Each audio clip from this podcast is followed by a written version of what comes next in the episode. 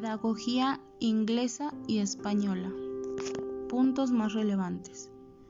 La propuesta pedagógica planteada en 1986 por los ingleses Carr y Kemis, dicha solución de continuidad entre la obra de Carr y Kemis y su contraparte española se evidencia de cuando los españoles toman distancia del discurso antiideológico del fin de la historia y de las ideologías.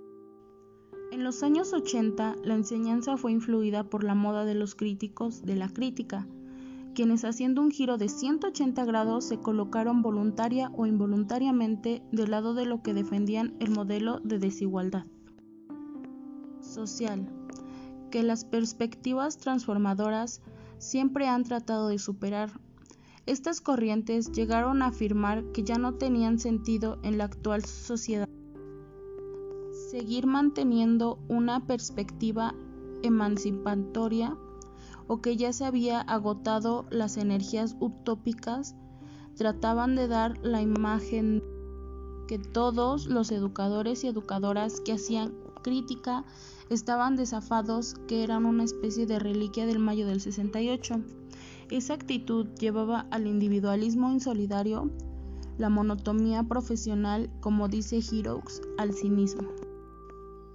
Así, ambas corrientes, la inglesa y como ahora se evidencia la española, superan los enfoques meramente hermenéuticos, incorporando aún la visualización de la utopía, que los caracteriza en el abordaje crítico de la práctica educativa, la cual forma parte consustancial sobre todo de la teoría de la acción comunicativa de Habermas.